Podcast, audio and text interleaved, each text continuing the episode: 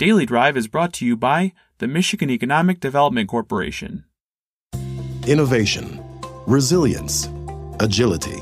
It's how Michigan businesses continue to work together to make a difference now and shape the future. Join us and make your mark where it matters. Visit michiganbusiness.org/radio.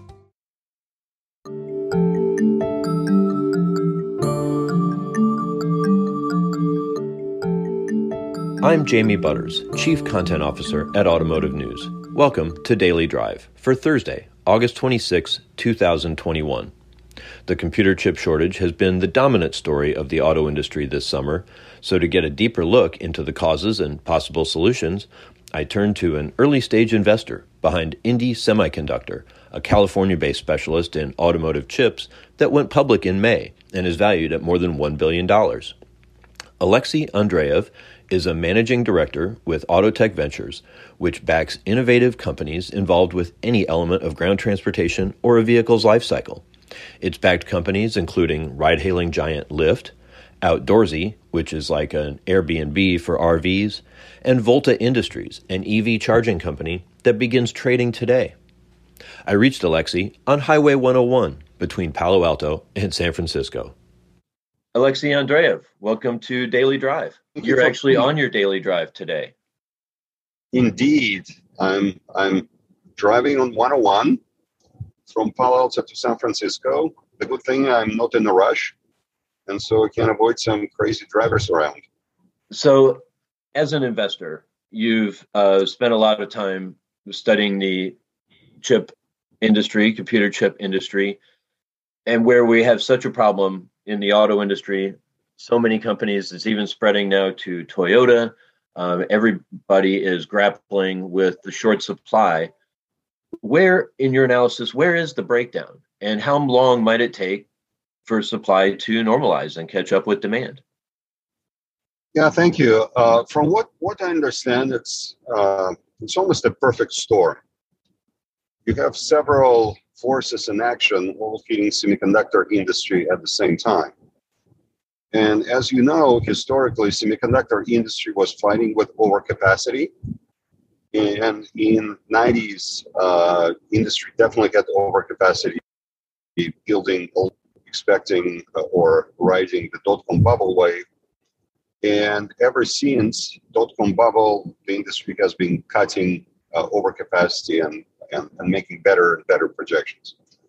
And so right now, uh, when the storm started, it simply doesn't have too much spare capacity to make extra chips. And so let me tell you factors about the storm or what contributes to the storm. So uh, a couple of them. First is clearly U.S. sanctions on uh, Chinese tech giants. And uh, those sanctions have two flavors. Flavor number one, now no one in China is confident they will be able to purchase chips tomorrow, chips uh, produced with US technology in some other uh, countries, like chips from Taiwanese semiconductor manufacturing company. As you know, Huawei, ZTE, and some other players got hit uh, with with uh, inability to buy silicon, and so uh, all those who are not on the sanctions list today, they're buying some extra, and so they're loading their supply chain. They want to have six to nine months of uninterrupted uh, supply, even if something bad happens with them, and they're designated as violators of U.S. sanctions or or whatever. So the second factor is uh, uh, foundries and manufacturing uh, uh, facilities in China. Again, they rely heavily on U.S. made equipment, and so applied materials uh, here in Silicon Valley, uh, Lam Research, KLA Tencor, they're major, massive players in uh, material deposition, uh, chip inspection, and manufacturing processes. And so essentially, you cannot build uh, an advanced foundry uh, today without using applied uh, KLA or Lam research tools. It just cannot be done. And so US is restricting access to those uh, new tools for some of Chinese foundries, creating inability to scale fast. Then was another almost a unicorn factor, uh, and this is decision of Apple to switch from Intel processors uh, to start making their own chips for uh, uh, computers and as well as cell phones. And so historically, Intel built a lot of capacity uh, to produce those chips, uh, like Intel processors for itself as well as uh, Apple product lines. And uh, Intel process is a little bit unusual. I don't want to go into technical details, but you have multiple foundries around the world. The, the biggest one is TSMC. You have Global Foundry. You have Samsung, which will produce chips for you. And they have more and less similar manufacturing flow. Uh, Intel chips are different, uh, not totally different, but different enough. Hmm. And so, if if you use Intel uh, uh manufacturing process, you cannot just take blueprints from somewhere else and say, "Hey, Intel, can you make me those chips?" No, those chips are like arm and glove. They're co-designed, co-evolved with with relatively unique uh, manufacturing process at Intel. So the moment Intel decided to switch, or uh, Apple decided to switch from Intel to uh, its own silicon, it shifted manufacturing capacity from Intel to Taiwan. And as a result, TSMC is now overloaded and Intel is un- currently underloaded. So doesn't so, that create uh, capacity? Of, and so, but the Intel chips are not a ready fit for the auto industry, even though they have underused capacity. Uh, the answer is yes, and my my suspicion, uh, if you buy Intel chips, Intel should be able to ship you whatever volume you want.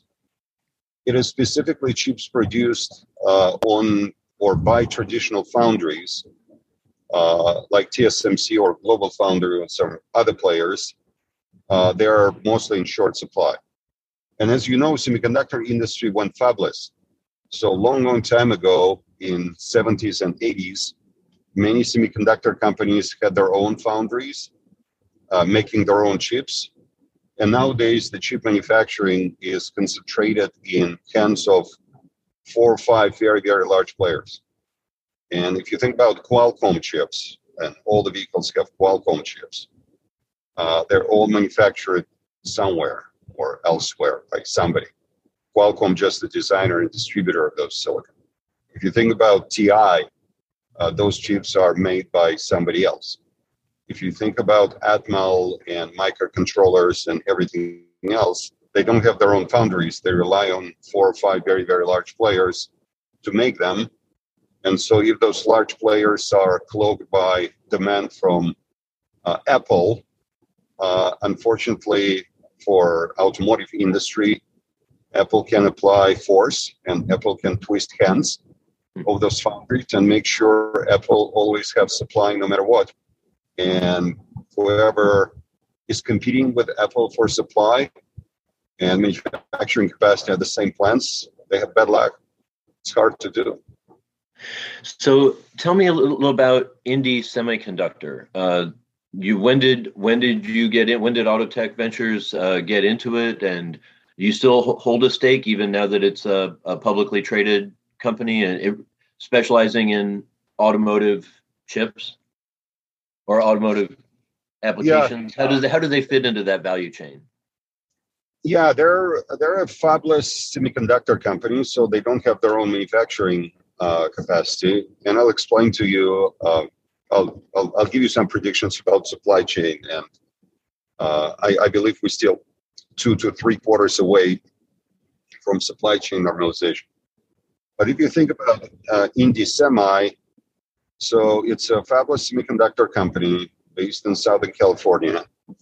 Uh, serial entrepreneurs started and sold semiconductor companies before. We got involved in 2017, 2018. And what became clear to us is vehicles are consuming more and more chips. They're becoming supercomputers on wheels and the industry doesn't have enough competition and doesn't have enough innovation or didn't have enough innovation those days so uh, you would have like two or three very large suppliers suppliers like uh, Infineon, suppliers like Renesas or, or NXP, and they would give you a catalog of parts saying, hey, if you want to, if you need my chips, this is the catalog, and you need to choose chips from the catalog and uh, do whatever you want with those chips. And many tier ones, uh, they actually wanted something unique. They wanted to have a unique part, semiconductor part designed for them. They didn't want to have uh, a second or third source for their unique module. They wanted to have one chip solution which would integrate uh, radio, which would integrate compute, which would integrate power control. And so traditional chip manufacturers just didn't have uh, ability and, frankly, desire to design unique parts for tier ones and OEMs. And so what's happened, we discovered Indie, and Indie has a pretty unique business model. Uh, and they would engage with the end customers and they would design a unique chip for I don't know, for for any tier one, whether it's it's it's Conti, whether it's uh, Warner, whether it's, and I'm I'm just coming up with names. You can go and read their S4 and and see the customers they serve, but they serve a bunch of uh, large tier ones and tier zeros around the world. I think 30% of of new vehicles produced in the United States they have indie semiconductor or silicon inside. Mm. And and so anyway, Indie, uh, un- unlike other traditional semiconductor players who would say, hey, this is the catalog and pick and choose part from the catalog, they would work with tier ones and tier twos saying, hey, how can we solve your problem? How we can design chips specifically for you? Uh, and we'll make sure your competitors don't have the same silicon. You will be uniquely powered by Indie Semiconductor to do what you're doing. And the company has been growing very fast. I think it has 90 95% of its revenues coming from automotive. They still rely on, on commercial foundries to make the silicon, but at least their silicon chips are unique and customers are happy. And as again, you can flip through their uh, Security Exchange Commission filings, Indie has over a billion dollars in locked uh, contracts and locked pipeline with uh, car producers. And so we, we feel really good about the company, the management team, the fact that they're in place, they're in the right place at the right time. Uh, another interesting thing for you uh, regarding supply chain uh, issues. So if you, you, you have severe shortages of chips, if you're dealing with something called advanced nodes, and so, if you have to compete with NVIDIA, if you have to compete with uh, Apple, if you have to compete with other chip designers and, and, and chip companies, which require absolutely cutting edge manufacturing processes, in this case, your supply chain is super strained. If you don't care about cutting edge uh, flow, and if you're okay with, I don't know, 90, 45 nanometer uh, fabrication facility, and that's how semiconductor industry measures the width of, of deposition line. And so the, the smaller the number, the more advanced the foundry is.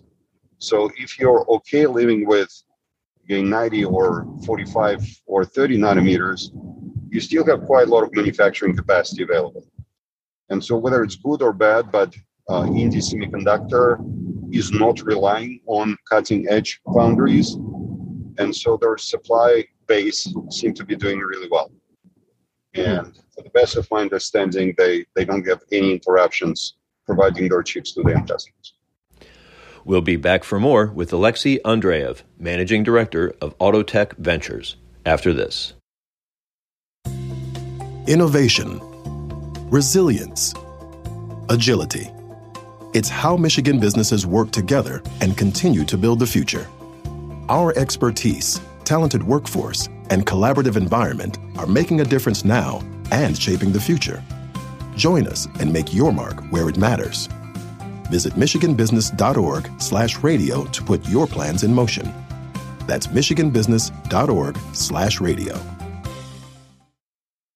So, how has the pandemic broadly Uh, the chip uh, the chip shortage, of course, comes from the pandemic, but um, the other changes, as you look at the entire range of the auto industry, the entire value cycle, uh, how have the upheavals from of the pandemic, you know, have the have they changed the? I guess what I'm asking. Let me say ask, ask this again. We'll edit that out. Uh, um, including the chip shortage, how has the pandemic affected the upheavals already underway in the industry? The trends toward electrification, toward automated driving, digital retail, mobility as a service. Do you feel like they've accelerated uh, these changes or, or have they stymied them? Uh, we, we can spend probably half an hour to an hour just talking about each and every of them. But, but I'll try to, to, to, to answer to give a short summary. I think all those trends got impacted, and some of them accelerated and accelerated massively. Some of them slowed down. Some of them kind of uh, moved sideways, uh, changing direction, changing the, the vector, uh, and and at which they're uh, progressing. And so we can go like one by one. If you think about mobility uh, and sharing, uh, I think mass transit got hit by COVID. That's that's absolutely truth. And people are having post-traumatic uh, PTSD uh, based on COVID. And so we see significantly reduced ridership, bus ridership, subway ridership, all over the world, train ridership. And so uh, as a result, if you still have to get to your site uh, where you're working, you're not carpooling anymore. You're really concerned about who's next to you in a subway.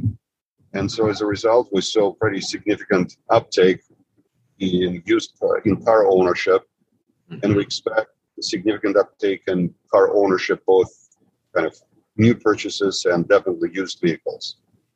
Um, and we expect it to stay here for the next two, three, four years before we normalize and learn how to live with COVID.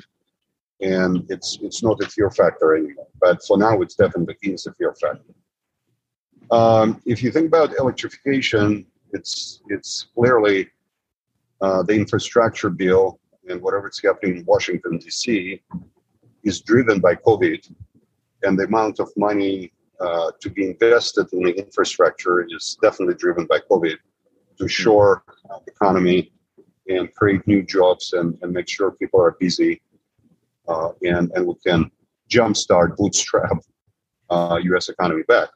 Right. And so uh, we we're big believers in electrification. All the trends are showing continuous increase in EVs, both on the commercial side and light commercial side, uh, as well as passenger vehicles. We are, I would say, more skeptical about 18 wheelers and class 8 be electrified, but for kind of lorries and city level delivery services, as well as individually owned vehicles, EVs, I think is an unstoppable force.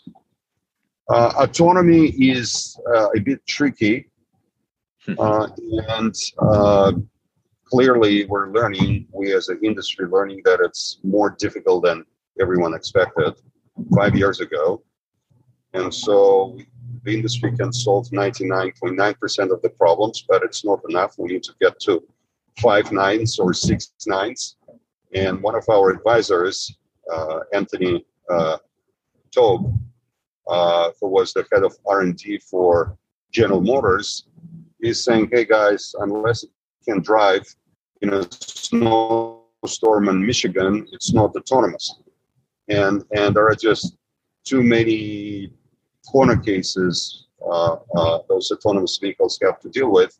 And so clearly, you need to have a lot of money and invest a lot of time to get this technology for the market. And so we, as as uh, venture capital firm, we uh, we decided to invest in off-road autonomy, and so we investors in uh, Verdant Robotics, uh, which is building autonomous vehicles for agricultural industry, kind of private land, low speed, uh, harsh conditions, labor shortages, and and you can get to to really high ROIs really fast.